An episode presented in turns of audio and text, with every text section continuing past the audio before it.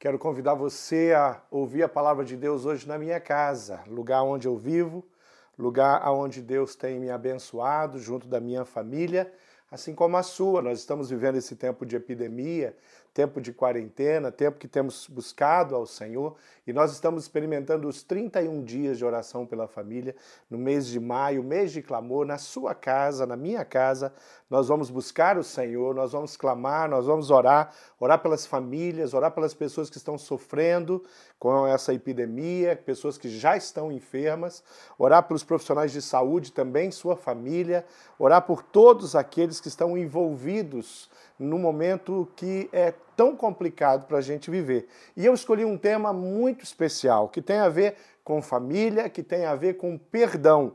Ah, o tema de hoje que eu vou pregar diz: Eu escolho perdoar. Faz parte dessa série além do que os olhos podem ver. E a Bíblia traz uma história muito linda. Eu creio que é a história mais bonita de perdão que a humanidade conhece ou já viveu.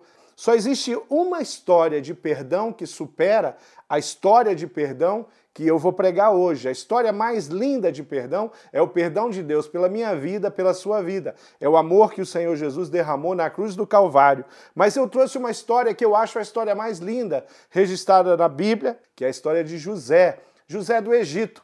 Aliás, costumamos chamar José de José do Egito, mas José nunca foi de, do Egito.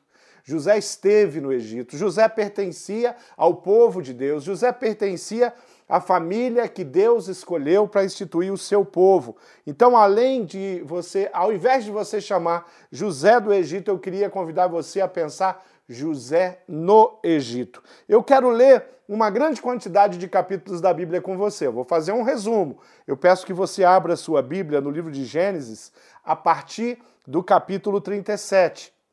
Vamos ler seis ou sete, se eu não me engano, capítulos aqui. Vamos fazer a nossa leitura. Você que está fazendo a leitura do ano no Clube da Bíblia, você vai fazer mais né, do que a leitura. Estou brincando, nós não vamos ler sete capítulos agora, mas eu vou passar por sete capítulos. No capítulo 37, eu quero que você abra lá a sua Bíblia. Você vai entender que José do Egito foi o décimo primeiro filho de Jacó, o primeiro filho com a esposa que Jacó amava tanto, que era Raquel. E depois de José, eles tiveram mais um filho, que era de Jacó, e de Raquel, que era Benjamim. José foi tido como o filho predileto, e isso traz algumas dificuldades. Jacó manda confeccionar uma túnica para José e essa túnica gera um grande problema. Mais tarde eu quero trazer isso de volta. José recebeu do Senhor um dom muito especial. José ele começou a ter sonhos e, ele come... e Deus começou a falar com José através desses sonhos. Interessante você entender a maneira como Deus distribui dons, a maneira como Deus capacita as pessoas. Só que a capacidade que Deus deu a José também trouxe muitas dificuldades para ele. Os sonhos que José revelava, aqueles sonhos que ele tinha, onde Deus falava com ele, profeticamente, aonde Deus mostrava para José coisas que iam acontecer no futuro, esses sonhos causaram um, uma grande rixa entre é, José e os seus outros irmãos, creio que eu, os nove ou a maioria deles. O que vai acontecer é que José vai ter um sonho, aonde ele vê o sol, a lua se dobrando. É, na realidade, quando ele começa a explicar o sonho, quando ele começa a falar do sonho, os irmãos percebem, peraí, a, a, os nossos pais e nós, os seus irmãos, nós vamos nos dobrar diante de você. E ali gerou uma situação muito delicada. Esse sonho era verdadeiro,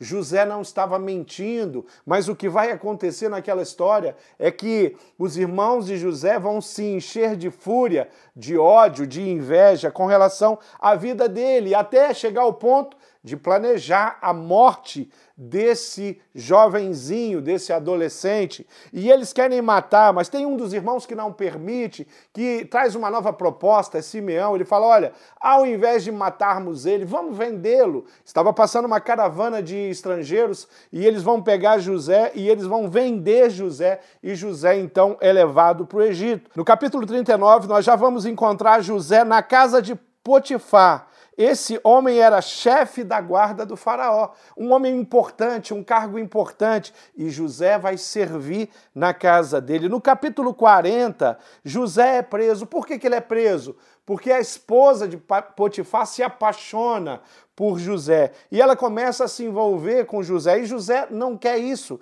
José não quer se envolver. Ele era um, um homem íntegro, um jovem íntegro, a ponto dessa mulher acusá-lo por ele ter rejeitado ela, ele, ela o acusa de que ele havia tocado ou abusado dela, e isso vai trazer um grande transtorno na vida de José, que ele vai ser preso. Quando José é preso na cadeia, ele está ali, ele começa a sonhar e ele começa a interpretar os sonhos. Lá tinha dois prisioneiros, um que tinha sido um copeiro e o outro que tinha sido um padeiro do rei. E quando esses homens é, então apresentam para José os sonhos que eles tiveram, José interpreta o sonho daqueles homens e, em especial, é, o padeiro apresenta o sonho dele e José revela o que aquele sonho significa.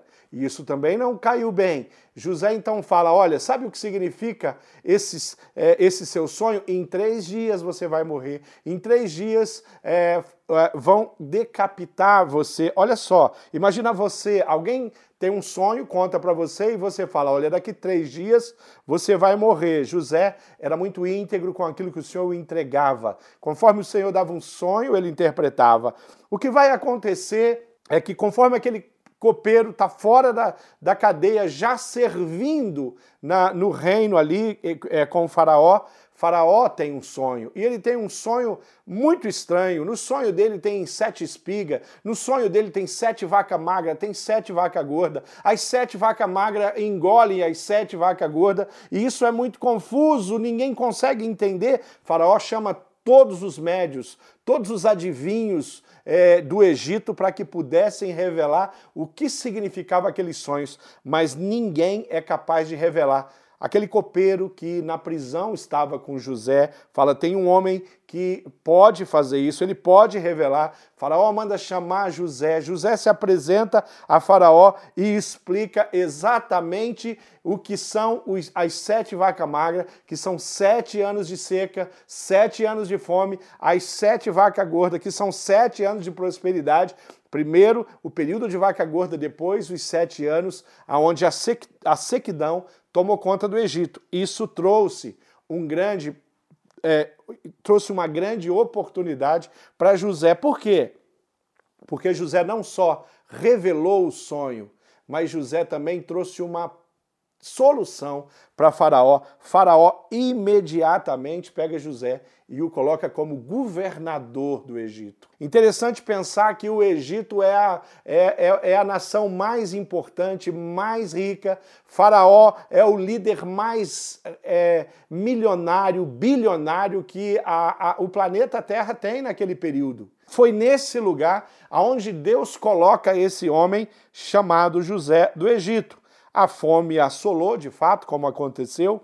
O Egito tirou muitas vantagens, mas a, a fome que vai acontecer, que vai se alastrar, ela não fica só no Egito, ela alcança todas as nações. Em Gênesis, no capítulo 42, o que vai acontecer é que a família de José, Jacó vai enviar seus filhos ao Egito para buscar mantimento porque só o Egito tinha trigo, só o Egito tinha alimento para fornecer. Jacó vai enviar os seus filhos, os irmãos de José, vão até o Egito e chegando lá no Egito, José então está cara a cara com os seus, nesse momento, com oito dos seus irmãos, aqueles que haviam vendido ele, aqueles que tramaram a morte dele. E essa história, de fato, leva a gente a refletir no coração, nos sentimentos, do que significou para José encarar. José não se revela, e como ele era um menino, como ele era um adolescente quando foi vendido,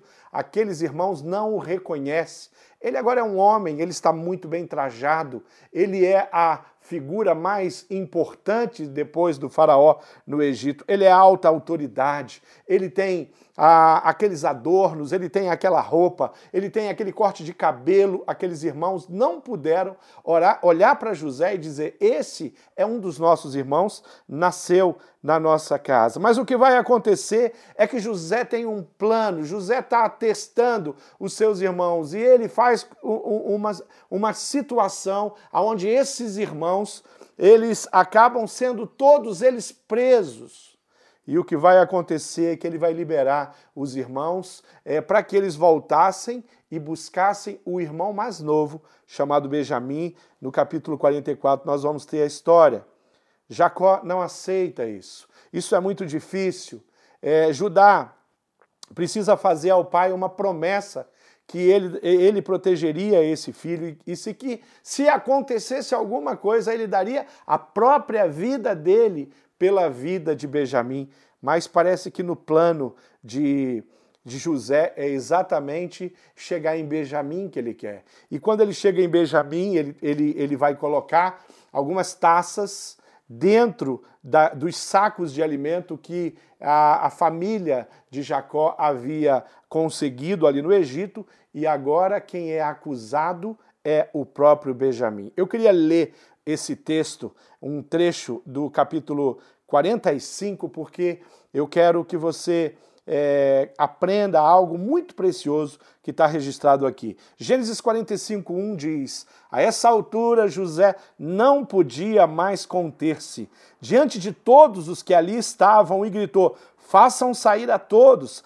Assim ninguém mais estava presente quando José se revelou a seus irmãos e ele se pôs a chorar tão alto que os egípcios o ouviram e a notícia chegou no palácio de Faraó. Então disse José a seus irmãos: Eu sou José. Meu pai ainda está vivo? Ele pergunta para os seus irmãos. Mas os seus irmãos ficaram tão pasmados diante dele que conseguiram responder-lhe: Cheguem mais perto, disse José e seus irmãos. Quando eles se aproximaram, disse-lhes: Eu sou José seu irmão, aquele que vocês venderam no Egito. Agora não se aflijam, nem se recriminem por terem me vendido para cá, pois foi para salvar vidas que Deus me enviou diante de vocês.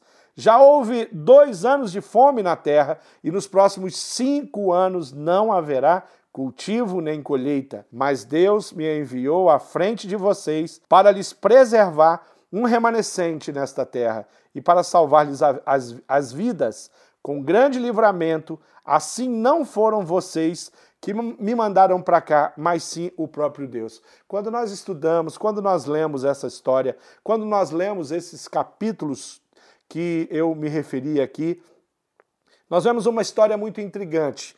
Se a gente se colocar no lugar de, de José, eh, esse, esse homem tinha tudo, exatamente tudo, para ser revoltado com a sua família, revoltado com os seus irmãos. Ele tinha autoridade no Egito, inclusive, para mandar matar todos os seus irmãos.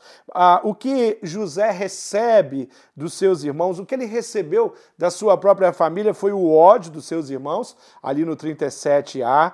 Ele recebeu a inveja dos seus irmãos, o versículo 23 e 24 do capítulo 37. Ele foi vendido, versículo 38, 28 do capítulo 37. Ele foi preso injustamente, capítulo 39, versículo 19 e 20. E ele recebeu a ingratidão das pessoas, Gênesis 40, versículo 23. O perdão é uma escolha. José nos ensina que perdoar é uma escolha. Às vezes, naturalmente, nós temos dificuldade de perdoar.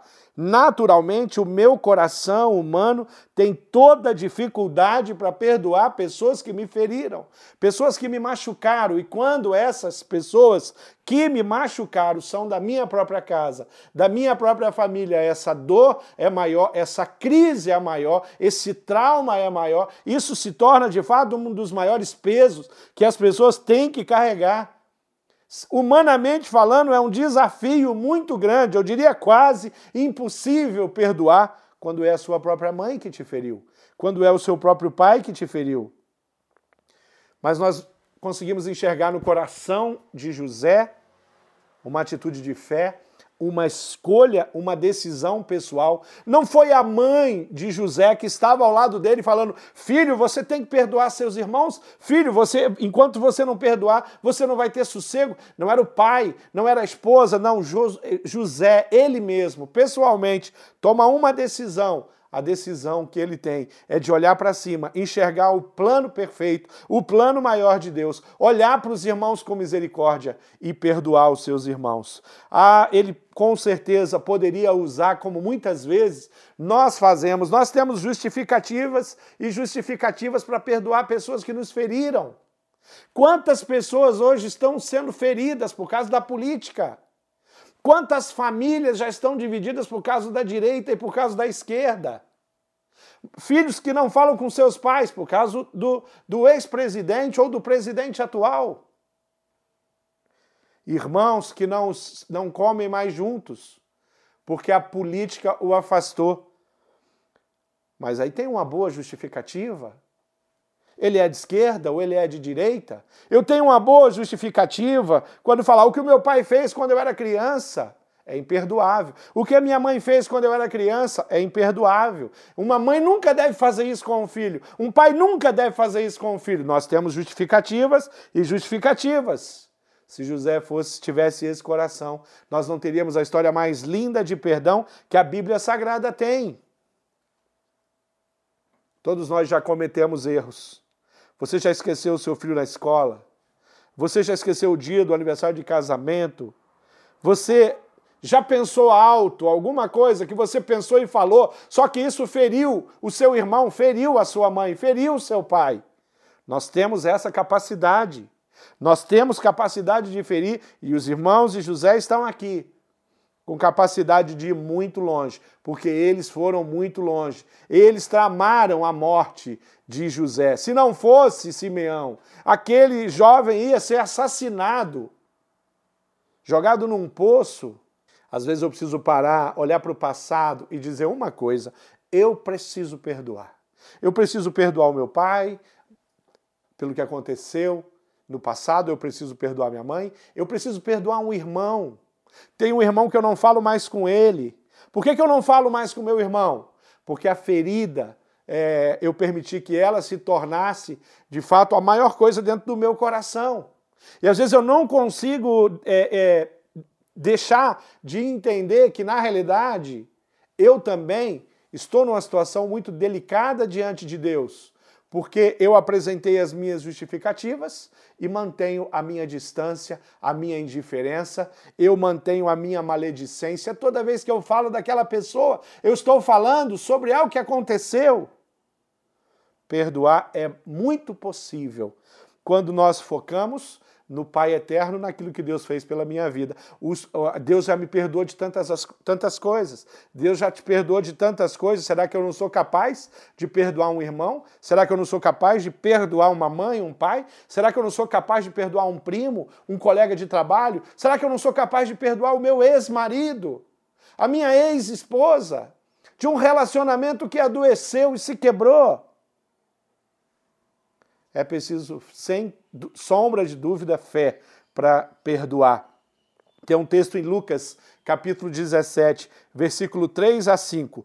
Tomem cuidado, Jesus está falando com seus discípulos. Se o seu irmão pecar, repreenda-o. E se ele se arrepender, perdoe-lhe. Se pecar contra você sete vezes no dia e sete vezes voltar a você e disser: Estou arrependido, você perdoe-lhe. Os apóstolos disseram: Senhor, aumenta a nossa fé. Os apóstolos tiveram dificuldade para escutar o direcionamento de Jesus. Falaram: Senhor, talvez eu não seja capaz. Então me ajuda. Então nos ajuda. Eu acho que isso é um pedido muito coerente. Eu acho que os apóstolos não estavam errados. Eles estavam certos olhando para o coração deles. Mas eles acertaram ainda mais quando eles olharam para Jesus e falaram: Me ajuda, eu preciso perdoar minha família, eu preciso perdoar o meu pai da, minha, da ausência dele, eu preciso perdoar minha mãe da ausência dela. Eu preciso perdoar os meus pais porque eles se separaram quando eu era muito pequeno e eles me machucaram e me machucaram e me machucaram.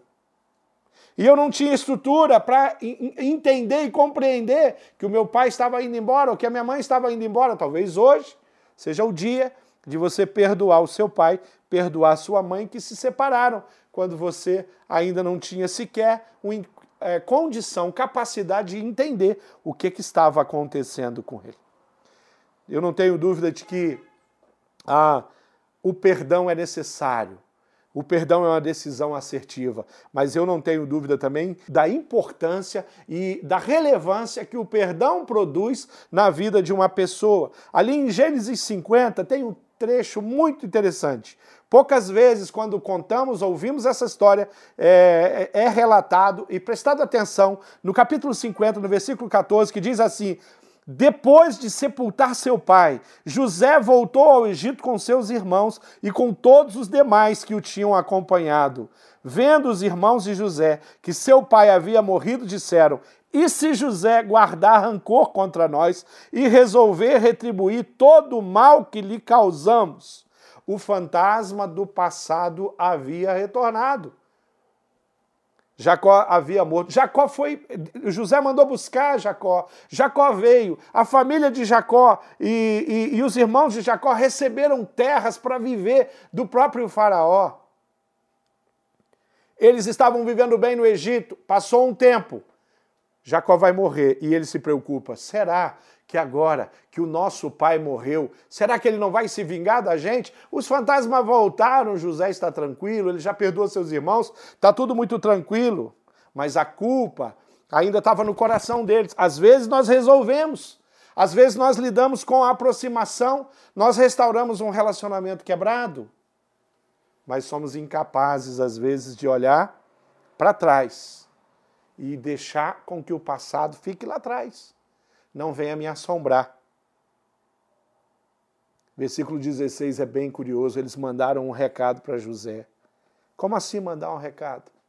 Que história é essa de mandar um recado? Como é que eu mando um recado? Eu tenho um problema com meu irmão. E ao invés de eu ir lá com o meu irmão ou com meus irmãos para resolver, eu chamo alguém e falo: manda um recado para os meus irmãos. Como se eu tivesse um problema com a minha esposa e eu chamo alguém lá de fora, vem aqui na minha casa e, e, e manda um recado para minha esposa. Não é assim. Não faz sentido isso.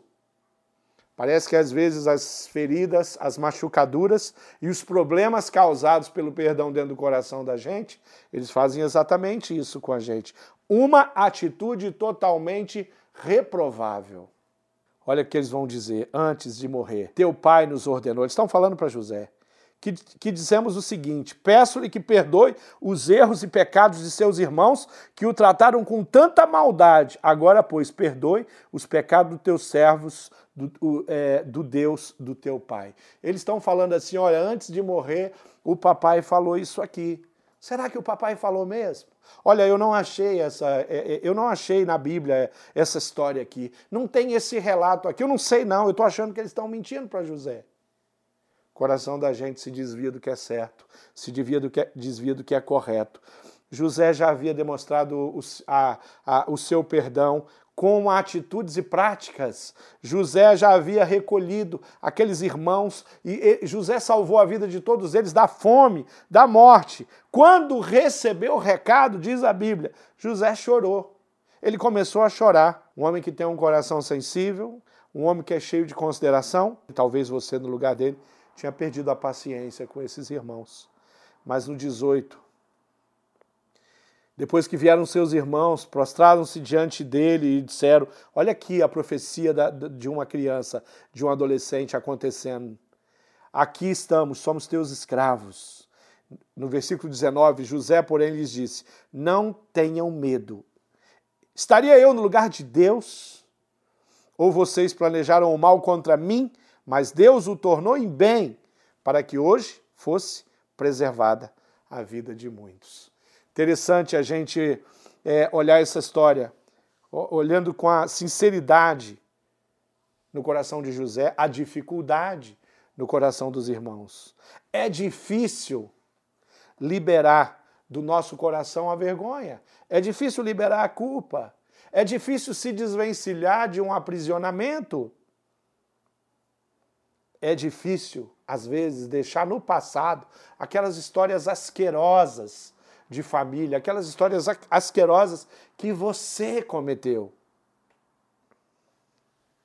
mas isso é tremendamente necessário.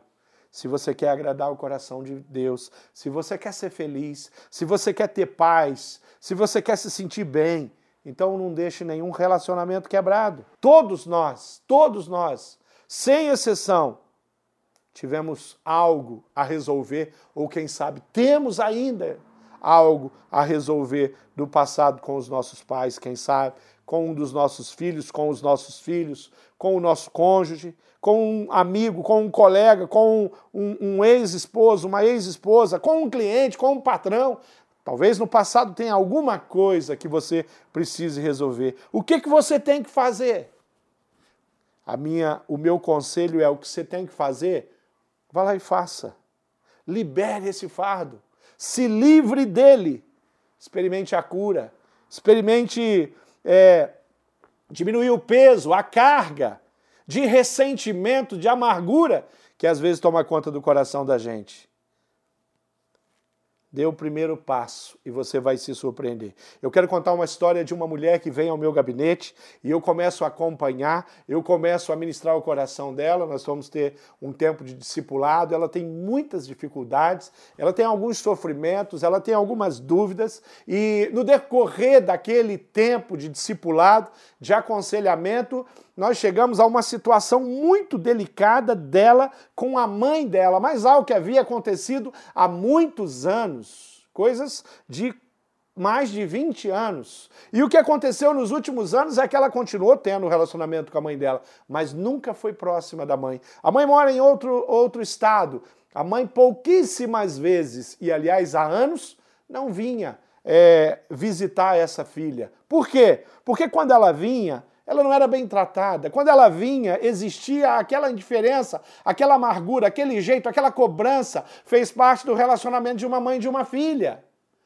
Ali naquele, naquele discipulado, nós é, começamos a conversar e a, a, a, tratar isso. O dia que ela confessou e o dia que eu falei para ela alguma coisa precisa acontecer, você tem que mudar essa atitude. Aí ela falou: O que, que eu faço, pastor? Eu falei: Faça uma viagem vá até a, a, ao estado de Santa Catarina, onde a sua mãe mora, e, e vá estar com a sua mãe, se coloque diante dela e diga: Mãe, eu quero tratar o passado, eu quero pedir perdão de tanto ressentimento, pedir perdão de amargura, pedir perdão de tantos maltratos. São anos de maltratos como uma filha que deveria honrar a mãe em função de uma coisa que a senhora fez. Dê à sua mãe a oportunidade de te pedir perdão por aquilo que aconteceu no passado. Interessante que isso aconteceu numa manhã.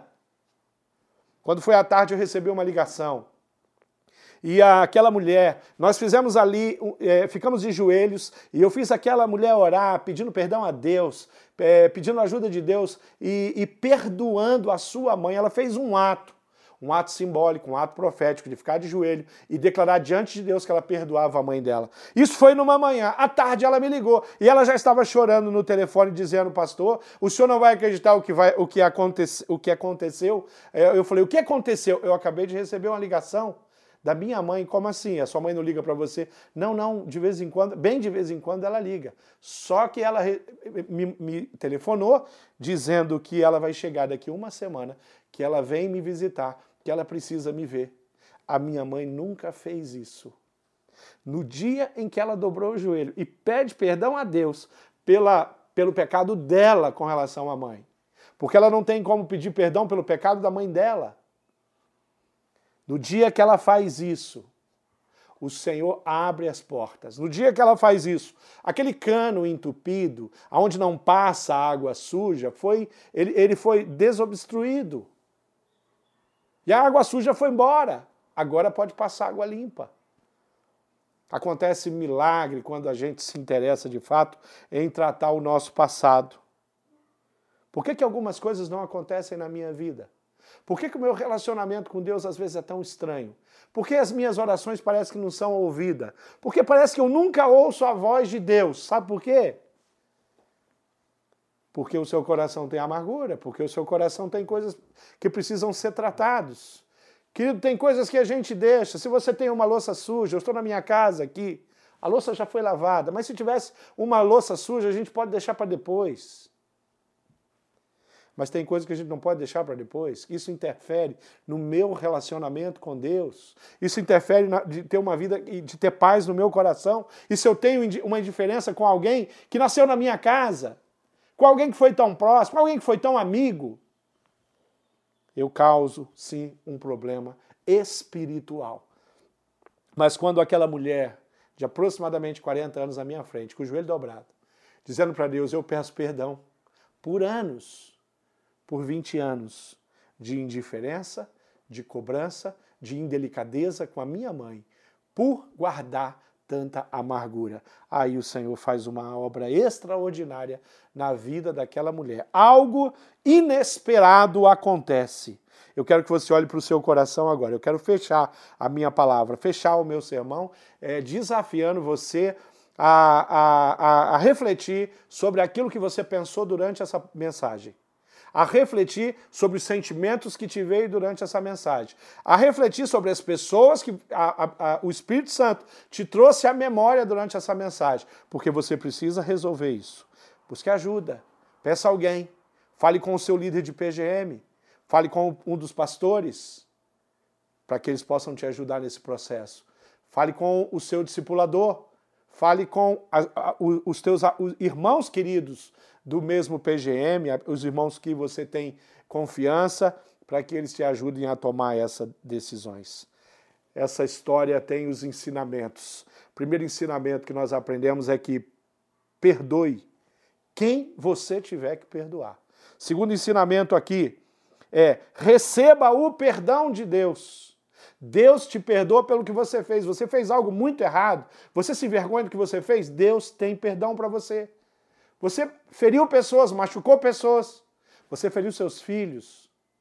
Deus tem um perdão para você. O perdão de Deus é o mais importante de todos. Outra coisa que nós aprendemos, olha, não condene as pessoas que te feriram. José não fez isso.